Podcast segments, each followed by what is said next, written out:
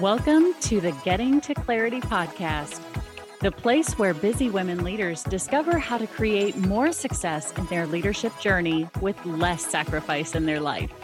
Here's your host, Debbie Peterson of Getting to Clarity. Hey, hello, and welcome back. I am Debbie Peterson, and you are listening to another episode of the Getting to Clarity podcast, where smart women leaders create more success with less sacrifice in their leadership and life. Today, we're talking about forgiveness. And the question is Do you have to forgive as a woman in leadership? Well, stay tuned for that answer. All right, forgiveness as a woman in leadership. Do you have to forgive as a woman in leadership? Only if you want to move on, is what the answer is. So let me ask you Forgiveness isn't as hard as you think it is. So here's a question Have you ever been so furious at someone at work that you could just scream? Were you so irritated with them that you just didn't know how you're going to get by it? But at some point, all right, you were mad, you were irritated, you were ticked off for a period of time, and then maybe you just got over it. Has that ever happened? Maybe you told yourself, okay, fine, eh, they're not worth it. It's just not worth it to get twisted up about it and you weren't about to spend any more of your precious mental energy, any more thoughts on that person. If so, good for you, because that's exactly how it should work. You know, people who are talking over you, constantly arriving late for meetings, stealing ideas, going around you, gossiping, talking about you behind your back, sabotaging you, leaving you out, whether unintentionally or intentionally, you know, you're fully entitled to get mad, pissed off, frustrated, hurt, sad, whatever other emotion that you think when somebody does something like that that just isn't cool in your book. But we're not meant to stay that way. We're not meant to hold on to that negative energy for a long period of time. Because in reality, negative emotions like that, when you do get, you know, ticked off or just feel despair or anxious or melancholy or ticked off, mad, whatever the case may be, they're actually helpful. Those emotions are helpful, but only for a bit. So when people do something that get an emotional rise out of us, okay, that you know, they kind of get our dander up, it's a sign. It's a sign for us that we're meant to do something as a result. We're meant to do something different as a result of whatever it was that would happen.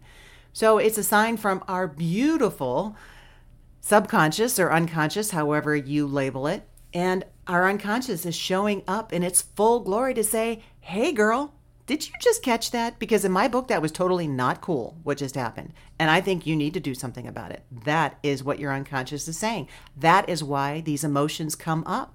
They are designed to transition us to another place. They're designed to move us along, a better place where we are whole and we feel empowered, a place where we're acting as a result of a logical decision, one that benefits us and benefits our beliefs about ourself and what it is that we do, instead of hijacking us emotionally and reacting out of those emotions. So, the good part is that if you've ever been triggered by someone and after a period of time you just let it go, you already know how to do this. Okay?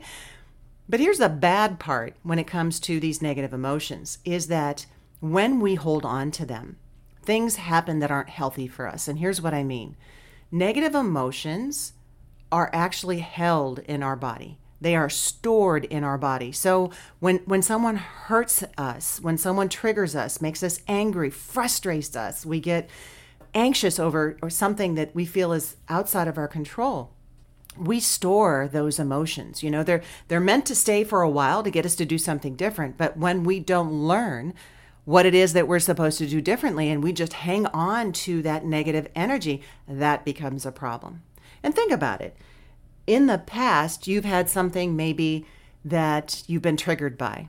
Somebody didn't treat you respectfully at work and it happened again and again. Uh, maybe they've gone to a place where they have upgraded and, and done something overt instead of covert and, and they've just come out and they've been nasty instead of doing it behind your back now all of a sudden they're getting in your face And as this builds up, those emotions build up. And so it gets layered on again and again and again. And then it feels heavier. Then it's you feel more of the emotion. And so you start storing that emotion in your body. And the thing is that you can, over time, as these become stronger, it can become your focus. Feeling that way, you become focused on that person and what it is that they have done to you. To you is your perception. And that's just about all that you can think of. And the problem is that when that happens, you are actually turned around and focused on the past. You are focused on that person, you are focused on the events that are tied to them, and you're focused on the past, which means that you are giving away all of your power to that person, that you are not focused on moving forward. And actually, the more it happens, the heavier it feels, and the more you feel stuck. So, what is it that you can do about it? Because right now, you're telling your mind, this is what I want to find.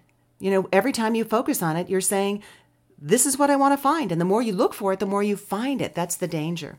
And the more you identify with these emotions in this person and what they've done to you and, and how they hold you back and how they're the obstacle, the more you identify with these emotions. I mean, maybe you have been so angry for such a long period of time that anger's almost comfortable because you know what to expect. You know, maybe you've had something happen in your life and you've been sitting with profound grief. And if that's the case, I'm sorry. And it's time to let it go. When you start identifying with that grief, when when you start identifying with these emotions that when you talk to someone, that's the first thing that come out of your mouth is about how this person wronged you, about how hurt you are by what happened. If if that's, you know, the identity that you shroud yourself with, that that's the kind of mantle or cloak that you pick up every morning and put on because it's become part of you, then that's a problem. Because the longer you hold on to negative emotions, the more harm they create. They physically impact our bodies, you know, with with stress, with depression, with heart disease, stroke, and other harmful issues. And that's why forgiveness comes in. Forgiveness comes in because it is exclusively for you. Forgiveness allows you to let go of the emotions that are making you feel awful. Forgiveness is the way to get unstuck because you are no longer anchored to the past. Forgiveness empowers you to live your life and to navigate your leadership, your career on your terms. So it's up to us to learn our lesson and to let all of those pesky negative emotions go. And forgiveness is the easiest way that I know how to do that. So I'm a student of Huna. Huna, not hula, one letter, big difference. And we practice an ancient forgiveness called Ho'oponopono. So it is a strategy for forgiveness. And simplistically, it is a process where you reconnect with the person um, just with the power of your imagination. You don't have to physically call them or look at them. This is this process is for you because I'm I'm sure that you've heard the phrase, and if you haven't, it'll give you an analogy of forgiveness and how it can support you. So, not forgiving someone is like drinking poison and expecting the other person to die. Forgiveness is for you. Forgiveness is for you so that you can move on because if you don't forgive someone, it only hurts you. They go on their merry way, they're oblivious, but it only hurts you and it prevents you from moving forward. And forgiveness is not about who is right or who is wrong. It's not about saying whatever happened is okay. It's about healing for you. It is about you being able to let go of what is holding you back so that you can show up in your full potential in your leadership and your life, in your career, in your business, unencumbered. It's about you creating more success with less sacrifice and doing it on your terms. So I've got a process for forgiveness that I'd love to share with you. And if this is of interest to you, then you can go to www.debbiepetersonspeaks.com forward slash forgiveness. And I will put the link for that in the show notes. I hope that you enjoy it. and that it helps you to move forward. If you are a woman in leadership who would like to create more success with less sacrifice in your leadership and life, your business, your career, then stay tuned for the Clarity Community. It is a community of like minded women that is coming this fall to support you to do just that. So until the next time, here is wishing you all the clarity that you deserve. Have a great day Thank you for listening to this episode of the Getting to Clarity podcast with Debbie Peterson. If you enjoyed this show, please rate and recommend it on Apple Podcasts or wherever you enjoy your podcasts.